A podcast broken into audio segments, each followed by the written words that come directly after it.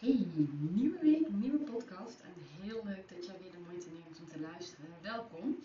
Ehm, nou, ehm, waar ik altijd een beetje mee struggle zo aan het begin van de podcast, is dat ik denk, waar begin ik? Want wellicht heb je mijn uh, stories voorbij zien komen en had ik best een pittige week en een pittig weekend. En mocht je daar nou helemaal niks van meegekregen hebben, afgelopen week was ik uh, alleen met de kids. Nou, dat vind ik ook wel weer heel lekker. Dat ben ik natuurlijk jaren gewend. En hoewel het echt leuker is als Hugo thuis is, red ik me prima met die twee. Dat is helemaal geen probleem. Maar er stonden ook nog wat extra dingen op het programma, waaronder een concert van Helene Fischer. Nou, laat ik daar eens even mee beginnen. In alle eerlijkheid, ik had dus echt geen zin. En ik had eigenlijk al geen zin op het moment dat de kaartjes van godsvermogen gekocht werden. Maar onder invloed van uh, nou, wat lichte groepsdruk van vriendinnen heb ik me over laten halen. En afgelopen woensdag was dan eigenlijk dat concert. Nou, eigenlijk kwam het natuurlijk helemaal weer niet uit. En ik dacht, oh, hier nou een ja op gezegd? Ik moest donderdagochtend heel vroeg alweer in Rotterdam zijn. Nou, ik moest het, hè, zoals ik net zei, uh, in mijn eentje met die boys. Dus dan moet ik even de hond uitlaten het hondje wegbrengen, zorgen dat die kids goed de deur, deur uitgaan.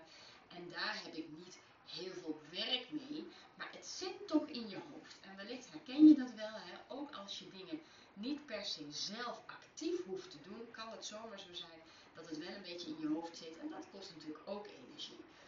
En ik kan niet anders zeggen dan dat ik heel dankbaar ben dat mijn vriendinnen me overgehaald hebben om mee te gaan, want het was fantastisch. Het was echt fantastisch.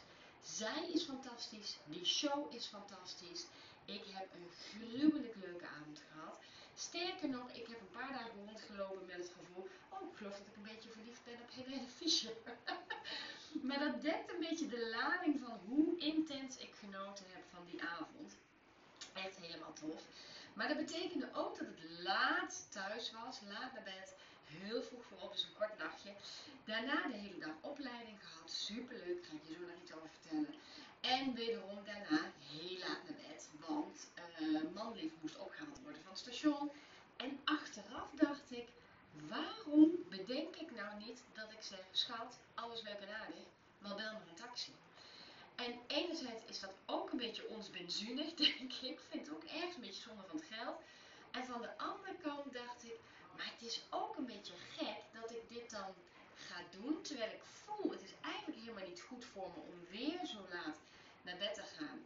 Wederom heel vroeg op te staan, dus dat is de tweede korte nacht op rij.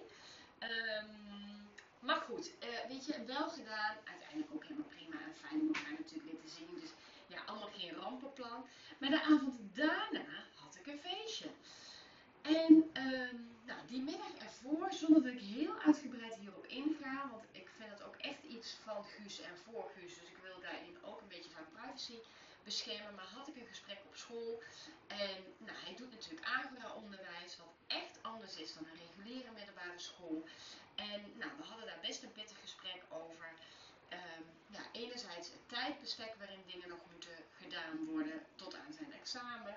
Maar ook uh, nou, een stukje mindset, uh, hoe sta je in de wedstrijd, wat wil je, um, hoe vinden wij dat school dingen al dan niet oppakt. Dus ik zat een beetje aan de andere kant van tafel en het voelde dubbel. En waarom dubbel? Omdat ik zie en ervaar dat iedereen zijn best beetje voorzet. Zowel wij als ouders, als school, als Guus zelf. En tegelijkertijd heeft het niet altijd het effect wat we ermee beogen. Dus is het de vraag, zitten we op de goede weg? Nou, dat kostte me best veel energie en ik vond het ook best een pittig gesprek. Um, maar ook alle reacties van alle partijen, inclusief die van mezelf. Hè, dus dan mag ik ook weer bij mezelf stilstaan. Oh, waarom raakt me dit zo? Of waarom um, nou, raak ik hier toch een beetje door van slag? Ga ik me ineens weer zorgen maken? Nou, al dat soort processen zijn natuurlijk super interessant om even te onderzoeken. En ik was dus heel blij met dat feestje, want uiteindelijk hadden we, uh, want Guus ging mee. Het was namelijk zijn vriend die 18 werd. Uh, en ik was uitgenodigd, of wij waren uitgenodigd, omdat uh, zijn moeder een hele goede vriendin is van mij. Dus het was een hele leuke avond met elkaar. En het is fijn om dan even je hart te luchten en, en nou, van gedachten te wisselen met andere moeders, ook moeders die ik wat minder goed ken, om hun perspectief of percepties even te horen. En nou, dat deed me ook wel weer dat beseffen eigenlijk dat ik gewoon ook voortdurend vanuit vertrouwen moet handelen, maar ook vanuit vertrouwen mag leven. En ehm, nou ja, dat was een mooie um, afsluiten van die avond. Maar vervolgens, zaterdagochtend, wederom vet vroeg op. Want er moest uh, van alles gebeuren in de tuin, omdat ze natuurlijk vandaag, het is maandag, met het tuinkantoor zouden beginnen. En uh, nou, er zat nogal wel wat werk in en wat we moesten doen. Dus dat kregen we zaterdag niet af. Um, zaterdagavond moest Heiko optreden met de band, dus die was al vroeg de deur uit weer om alles op te bouwen. En hij zei, schat, zie ik je vanavond nog even? En ik dacht alleen maar, nee, nee, nee, nee.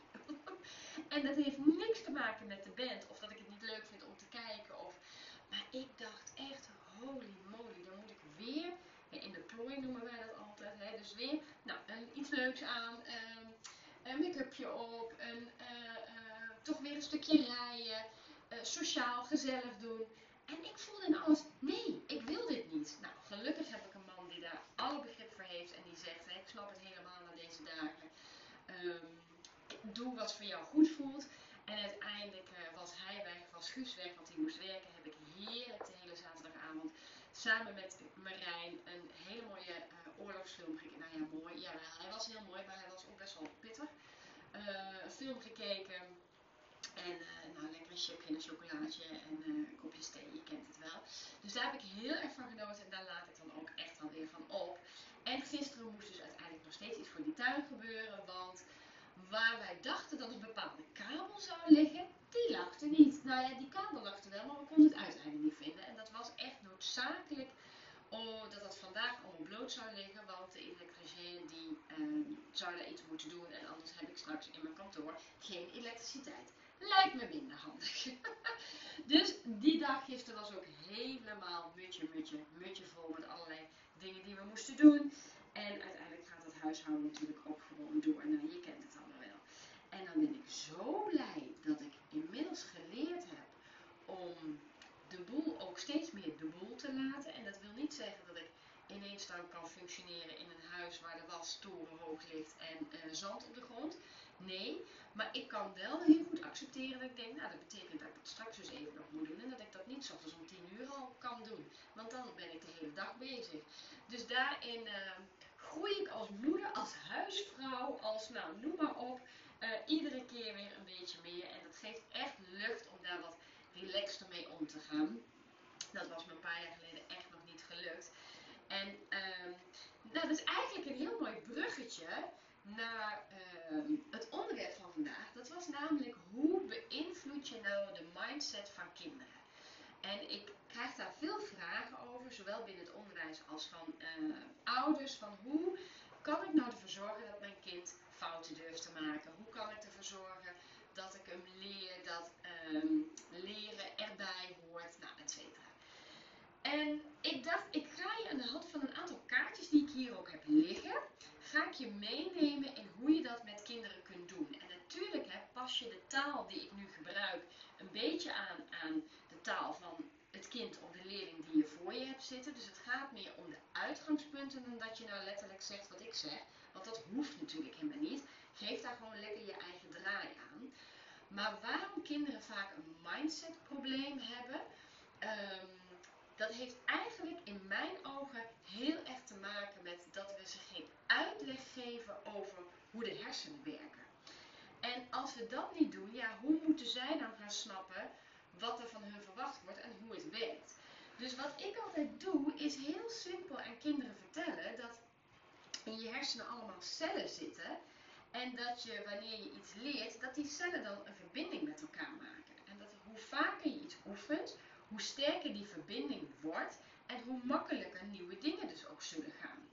En nou, je kunt het bijvoorbeeld vergelijken met een, een spier. Hè? Dus hoe meer je traint, hoe groter die spier wordt.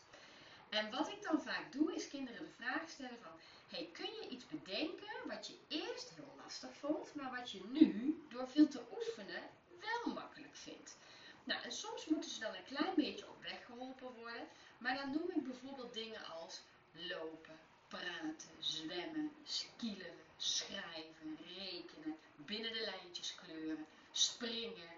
Nou, noem al dat soort dingen maar op.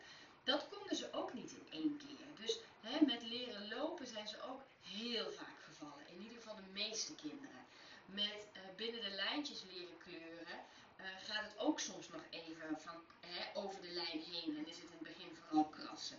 Daarmee geef je kinderen inzicht dat je door te oefenen, door het heel vaak te doen, dat dat effect gaat hebben. En door het heel praktisch naar dit soort voorbeelden terug te herleiden, um, krijgen ze er wat meer feeling mee. Wat ik ook altijd doe, is dat ik uitleg dat oefenen ook heel leuk is, omdat oefenen ervoor zorgt dat je steeds een beetje beter wordt. En ik vertelde ook bij dat oefenen niet altijd leuk is, maar dat het er wel voor zorgt dat je daarna extra trots kunt zijn op jezelf. En dan probeer ik ook altijd weer aan te sluiten bij de beleving. Hè. Zijn er dingen waar jij hard voor geoefend hebt, hard voor geleerd hebt, waar je nu best wel trots op bent? Nou, bijvoorbeeld het door het gat zwemmen is voor heel veel kinderen best wel spannend. Maar door het toch keer op keer te doen, te oefenen, ook al was het niet altijd heel leuk, zie je dat ze het uiteindelijk wel leren dat ze het kunnen. Nou, zo kun jij misschien ook wel voor uh, kinderen voorbeelden bedenken waarin nou, de effort, hè, dus, dus wat levert het je op om te oefenen, ook al is het niet altijd leuk, um, dat je dat heel mooi uh, inzichtelijk maakt. Nou, dan uh, geef ik best wel eens uh, regelmatig het voorbeeld van, um, stel je voor hè, dat je bijvoorbeeld voor piano spelen, dat je dat niet hoeft te oefenen, maar dat je in één keer alle nummers van de wereld zou kunnen spelen. En dan niet jij alleen kan dat, maar ieder kind in jouw klas kan dat. En dan stel ik ze vragen als, hè, zou piano spelen dan nog leuk zijn? Zou je nog trots uh, op jezelf kunnen zijn wanneer je een heel mooi nieuw stuk kunt spelen? En vervolgens is het leuk om kinderen dan activiteiten te laten bedenken waarbij het minder leuk zou zijn als ze het in één keer zouden kunnen. En sommige kinderen vinden dit best wel moeilijk, want die zeggen wel altijd, oh ja, zou ik wel leuk vinden, oh ja, zou ik wel leuk vinden. En het steeds terugbrengen naar dat um, iets nieuws leren ook iets leuks is. Dat als je alles maar als vanzelf kunt, dat daarmee het gevoel van trots zijn, maar ook het gevoel van hé, hey, daar heb ik mijn best voor gedaan, daar heb ik moeite in gestopt, daar heb ik energie aan besteed, dat dat dan veel minder is. En hoe zou dat dan voelen? En daarin kun je dus op verschillende leeftijd um, nou ja, verschillende stappen laten zetten. En dat is echt heel leuk om, om daarbij stil te staan. Waar je vervolgens bij stil kunt staan, is um, dat iedereen dingen moet leren. Dat namelijk iedereen dingen heeft die hij of zij lastig vindt. Dat het niet erg is, omdat iedereen dat is. En tegelijkertijd is het ook heel belangrijk om helder te maken dat dat niets over jou als mens zegt. Maar dat voor ieder individu het een makkelijker is dan het andere. Dus sommige kinderen vinden lezen heel lastig. Dan is het belangrijk om daar niets van eigenwaarde aan te koppelen, maar dat het gewoon meer oefening vraagt. Um, andere kinderen vinden sportieve dingen qua beweging moeilijk. Dan is het mooi om aan te geven dat dat niets over hem of haar qua eigenwaarde hè, wederom zegt, maar dat het gaat over hoe dat in jouw hoofd werkt, in jouw brein werkt, dat iedereen andere dingen mag oefenen. En tegelijkertijd betekent dat dus ook dat iedereen eigen kwaliteiten heeft. En dan vind ik het altijd fijn om eerst even stil te staan bij wat zijn nou de kwaliteiten, dus waar ben jij goed in? Um, wat zijn eventuele talenten als je dat woord al zou willen en kunnen gebruiken? Omdat ze daarmee eerst even op een goede manier over zichzelf gaan nadenken. Um, dan is het leuk om de koppeling te maken dat ook al kun je iets goeds, dat het belangrijk is om te blijven oefenen. Want daarmee leg je ook heel erg de verbinding met dat oefenen. Um, als je dat namelijk doet, kun je bijvoorbeeld het voorbeeld geven van sporters. Als die iets heel goed kunnen, heel hard rennen, voetballen, heel goed tennissen. Maar ze zouden, ze kunnen het goed, maar ze zouden het niet meer oefenen. Dan wordt het heel snel minder goed. Um, en dan zou je, bijvoorbeeld aan de hand van sporters, maar dat kan ook iets heel anders zijn, zou je daar eens met ze over na kunnen denken van, oh ja, want als jij een goede voetballer bent, dat betekent dat je dat dus moet blijven oefenen. Het is niet zo dat, ja, wie is er op dit moment hip? Ja, Ronaldo is denk ik alweer een beetje uit, hè? Nou, noem even iemand anders, weet ik het. Nou, je bedenkt maar iets. uh, van een goede voetballer, dat dat ook training vraagt. En training is eigenlijk een ander woord voor oefenen. Die moeten blijven oefenen om op dit niveau te blijven. Ehm, dus dat is, is mooi om, om die mindset alvast een beetje te creëren. Hè? Dus die bewustwording. Dan is het goed om ehm, de kracht van herhalen te gaan benadrukken. Want je hebt aan het begin uitgelegd hè, dat hersenen dus verbindingen maken, waardoor je dingen kunt leren. Maar dat als je dus stopt met oefenen, dat het kan zijn dat die verbindingen minder sterk worden. Nou, dat zijn letterlijk je spieren die bijvoorbeeld in het voorbeeld van die voetballen minder sterk wordt. Maar dat is ook met cognitieve dingen. Hè? Dus als jij bijvoorbeeld keersommen hebt leren maken, maar je zou daar nooit meer iets mee doen, dan gaan die keersommen in je hersenen, die gaan een beetje weg. Hè? Die verbindingen worden steeds minder sterk. Dus het is belangrijk om dat te blijven herhalen. Nou, dat geldt natuurlijk niet alleen voor sport of voor dingen in je privé situaties. Hè. Denk aan spelen met bepaald materiaal of een spelletje doen. Ehm, je kunt daar ook wel hè, bijvoorbeeld de games bij gebruiken. Hè. Door het veel te oefenen zorgt dat ze het niet tegen je gaan gebruiken. Door het veel te oefenen word je er beter in. Ehm, en dat je daarmee de link legt. Dat geldt dus ook voor andere dingen. Hè, uh, op school en in je privé um, leven. En dan kan het zijn dat het voor bepaalde kinderen fijn is om te zeggen van het is soms heel erg saai om dingen maar te blijven herhalen. Omdat je dan iets moet leren wat je eigenlijk al weet en kunt, maar dat het dus wel heel nuttig is omdat je die verbinding dus sterk wil houden ook. Um, en dan vind ik het altijd leuk om een kind de opdracht te geven van hey, is er iemand in jouw omgeving die je zou kunnen vragen um, wat vroeger bijvoorbeeld heel uh, uh, makkelijk ging, wat nu veel moeilijker is. Nou, als kinderen dat bijvoorbeeld aan mij vragen, dan zeg ik wel eens van, uh, nou, vroeger kon ik heel goed hula hoepen, of vroeger kon ik heel goed op rolschaatsen, maar omdat ik het niet meer doe, dus ik heb het niet meer geoefend, vind ik dat veel moeilijker. Nou, zo kun je heel veel voorbeelden geven van dingen. En dan kun je fysieke dingen als voorbeeld geven, maar ook hè, cognitieve dingen als voorbeeld geven bijvoorbeeld aan elkaar schrijven. Vond ik vroeger heel makkelijk, want dan moest ik veel doen op school. En nu vind ik dat heel moeilijk, omdat ik het minder geoefend heb. Waardoor kinderen ook actief daar een ander op kunnen bevragen. Hè. Je kunt jezelf als voorbeeld geven. Van, nou, misschien kun je het aan mij vragen, maar je kunt het ook aan tafel doen, of in de klas, of bij andere leerkrachten. Het zijn echt leuke, hele om kinderen mee te geven. Vervolgens wil je eigenlijk de overstap maken dat fouten maken um, normaal is. Dat iedereen fouten maakt. Dat um, kinderen fouten maken, maar dat ouders, papa's en mama's fouten maken. Dat juffen en meesters fouten maken. Dat uh, een koningin fouten maakt. Dat een topsporter fouten maakt. Dat de minister-president fouten maakt. En dan is het leuk om kinderen vragen te stellen als... Hè, heeft de juf of meester wel eens een fout gemaakt? En, en wat deed hij of zij dan? Hè? En wat voor foutjes maken wij als papa en mama wel eens? Of, nou, als je het op school doet, hè, welke fouten maken jouw papa en mama wel eens? En hoe lossen ze dat dan op? Waardoor je het gesprek kan vormgeven over wat vind jij ervan als iemand een fout maakt. En heel vaak zeggen kinderen dan, ja, dat is toch helemaal niet erg. Of ja, iedereen maakt foutjes, dat kan toch gebeuren. Dus over een ander zijn ze dan vaak veel milder dan over zichzelf. En die link is heel mooi om te leggen. En um, daarin kun jij ook echt een rolmodel zijn. Hè? Ik weet niet hoe het met jou zit aan fouten maken. Hoe tolerant ben jij naar jezelf?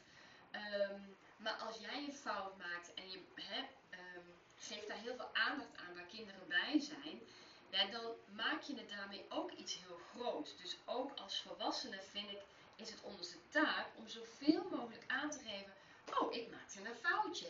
Ach jee, nou, dat kunnen we oplossen, een foutje, hè? of daar heb ik weer iets van geleerd. In plaats van dat we dat nou A groot maken of een beetje hè, onder het tafelkleed uh, moffelen. Um, dus laat zien dat het erbij hoort en dat het dus belangrijk is. Um, wat ik fijn vind is dat, uh, dat je aangeeft, of nee, laat ik het anders zeggen, wat, ik fijn vind, dat moet jou natuurlijk helemaal niet wat ik fijn vind. Maar waar ik van zie dat het helpt, is dat je aangeeft dat net als dat je moet oefenen hè, voor rekenen of voor sport, dat je ook moet oefenen met foutjes mogen maken. Dat dat dus ook oké is om daarin te groeien. Hè? Want Hoe vaker je iets oefent, hoe minder zenuwachtig je bent, hoe minder bang je ervoor bent. Als je dan daadwerkelijk toch dat foutje maakt. Ehm, geef daarin het goede voorbeeld. Dus veel foutjes maken is dus eigenlijk super positief. Laat dat ook zien. Nou, dan wat ik heel vaak doe is dat ik dan ehm, het volgende kaartje, dit gaat over de mindset gesprekskaarten, uh, mocht je dat willen weten, dat je de stap zegt als ehm, heb je wel eens iemand horen zeggen dat je van fouten maken kunt leren. Nou, en dat je dan uit gaat leggen dat dat echt waar is. Want als je namelijk iets aan het doen bent wat je al kunt, dan hoeven je hersenen dus minder hard te werken. Nou, bijvoorbeeld fietsen is dan een mooi voorbeeld. In het begin is dat heel lastig. Als je het eenmaal kunt, is het heel makkelijk. En dat wanneer je dus iets voor het eerst doet, dat je hersenen harder moeten werken, maar dat je dan ook meer leert. Dus nieuwe dingen zijn vaak lastiger, kost meer energie van je hersenen, maar je leert ook sneller. En dat je dan als het ware nog zou uh, moeten onderhouden door het te blijven oefenen.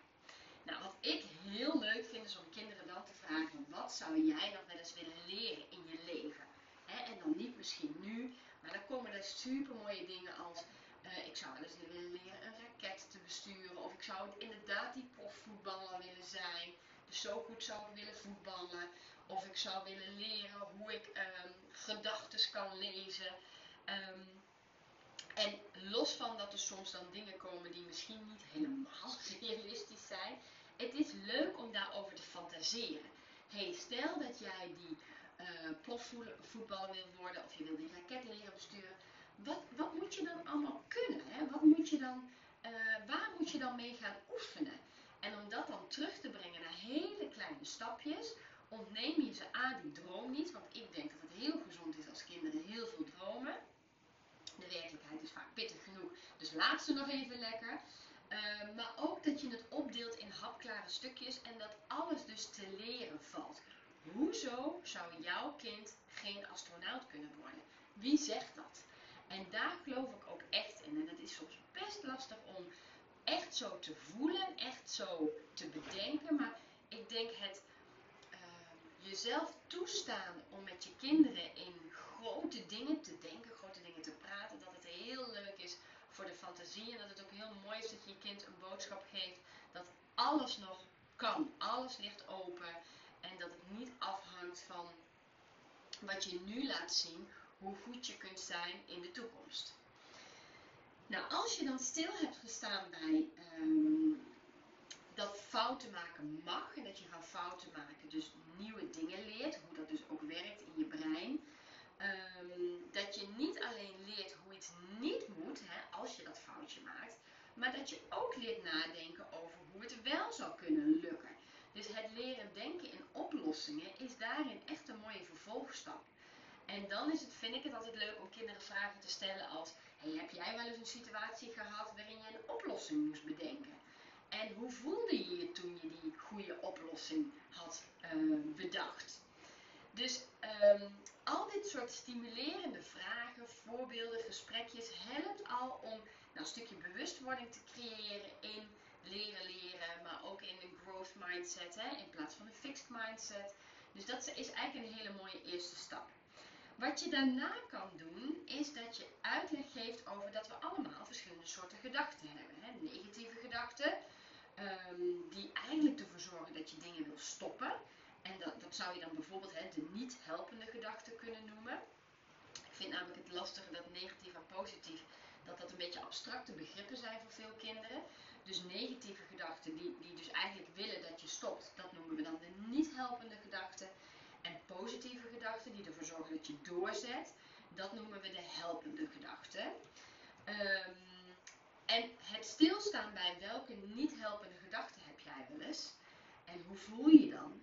Zou je eigenlijk beter kunnen denken? Hoe zou je je dan voelen? Is al een hele leuke oefening. Wat ik nog wel eens doe, is dat ik dan um, nou, zinnetjes hardop uitspreek. Soms gebruik ik de kaartjes ervoor, soms uh, bedenk ik ze ter plekke om zoveel mogelijk aan te sluiten bij het kind wat ik voor me heb. Dus dat kun je als ouder of als leerkracht ook heel mooi doen, omdat je dat kind heel goed kent. Um, zijn ze dan helpend of niet helpend? En ik begin altijd een beetje abstract, een beetje algemeen. Dus bijvoorbeeld, ehm, als ik een slecht cijfer haal, betekent dat dat ik dom ben. Is dat helpend of niet helpend? Als iets niet lukt, probeer ik het de volgende keer nog eens. Is dat helpend of niet helpend? Ik vind het moeilijk, dus ik stop ermee. Is het helpend of niet helpend? Nou, zo kun je dus heel veel uh, gedachten benoemen en laat je het kind aangeven, is het nou helpend of niet helpend? Dit kunnen ze dus vaak heel erg goed. Ze kunnen heel goed abstract al stilstaan bij, is het nou helpend of niet helpend? Dus bijvoorbeeld, hè, ik kan dit niet, of van proberen kun je leren. Um, ik weet niet zeker of ik het kan, maar ik probeer het gewoon. Het zijn allemaal zinnetjes die kinderen echt wel eens bedenken. En vervolgens mogen ze bij jou aangeven, is het helpend of niet helpend? Nou, dan is het ook nog leuk, ik ga alweer heel uitgebreid, maar ik ook heel enthousiast van, ehm, om verschillende situaties te creëren. Ehm, en dan zou je ehm, fictieve kinderen kunnen gebruiken die uh, iets meemaken en dan ga je uh, een kind vragen om mee te denken wat zou nou een helpende gedachte voor dit kind kunnen zijn. Nou, bijvoorbeeld uh, iemand mag een boekpresentatie doen voor de klas. En dat kind vindt dat heel leuk. Nou, geeft dat kind ook een naam. Hè? Dus nou, um, Bram mag een boekpresentatie doen van de juf voor de klas. Hij vindt het heel erg leuk. Maar hij is ook bang dat hij dingen vergeet. Nou, welke helpende situatie zou Bram kunnen denken? Nou, zo doe je dat met verschillende situaties. Dat kun je ook heel leuk klassikaal doen hè, als je voor de groep staat.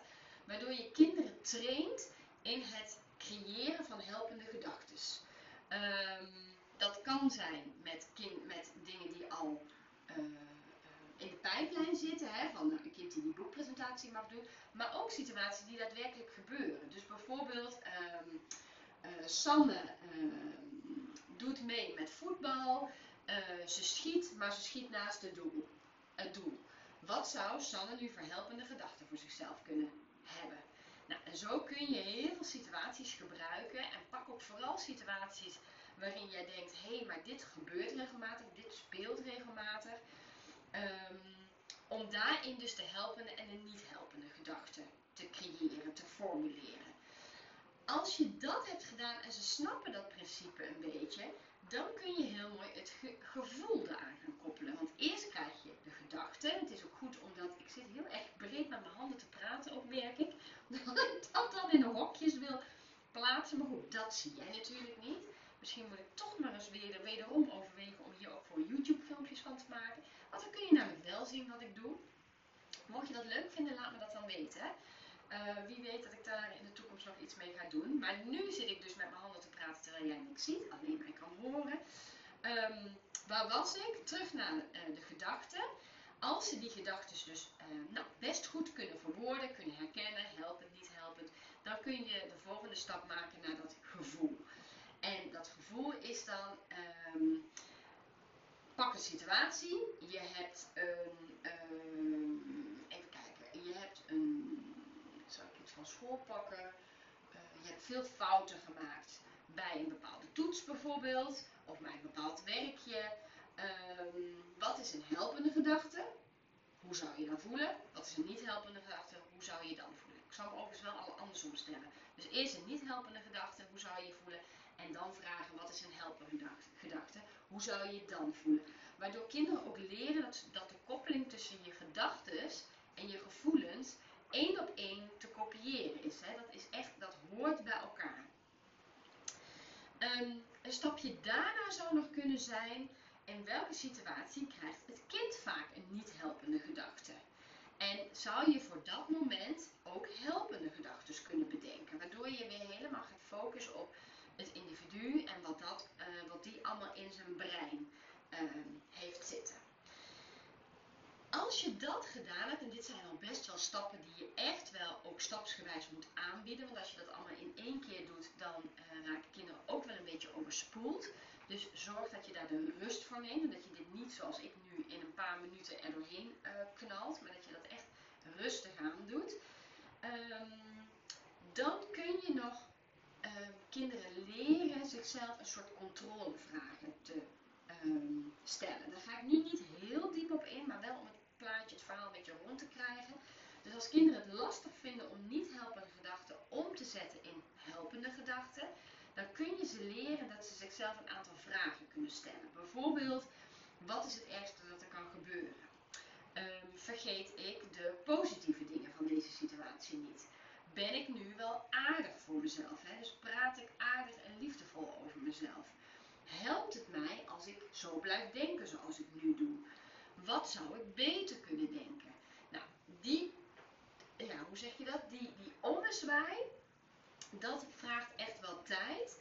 En um, daarvan vind ik het belangrijk dat je dat echt meerdere keren in een periode terug?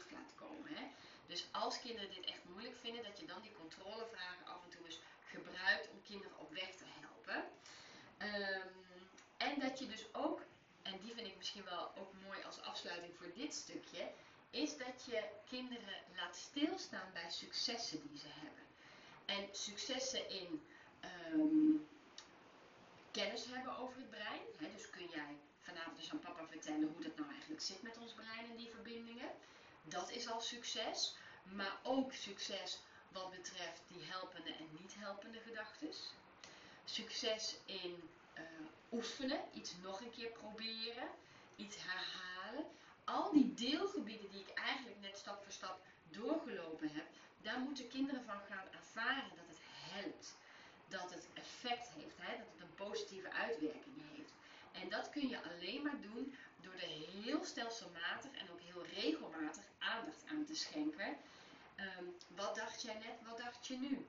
Um, hoe kan ik jou helpen om um, nog een keer iets te oefenen? Uh, kun je een verhaal bedenken waarin je een kind op weg helpt van hey, zullen we kijken of we jouw verbindingen eens wat sterker krijgen? Zullen we eens dit rijtje nog een keer oefenen? Dus door dat heel levend te houden, zie je dat kinderen dit ook gaan leven.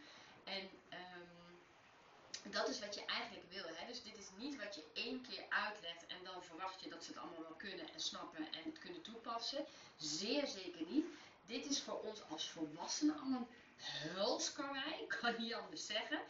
Um, en daarom ook, hè, dat ik net aan het begin van de podcast ook vertelde, oh ik heb echt geoefend met dingen loslaten in huis. Ehm, nou, dan ligt er maar een was die nog gedaan moet worden. Dan is er maar een was die nog niet gevouwen is. Dan ligt er maar een keer wat zand op de grond. Ja, daar had ik echt een hele tijd geleden.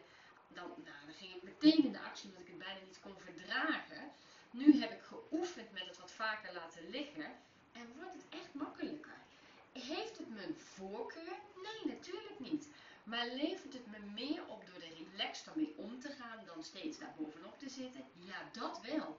En dat is wat je kinderen ook wil leren. Hè? Dat ze relaxed en ontspannen in het leven mogen staan. Want die stress van ons, ja, daar willen we ze eigenlijk helemaal niet mee belasten. En ik denk ook dat wij een belangrijke taak hebben als opvoeders, als professionals, om ervoor te zorgen dat wij niet de volgende generatie stresskippen creëren.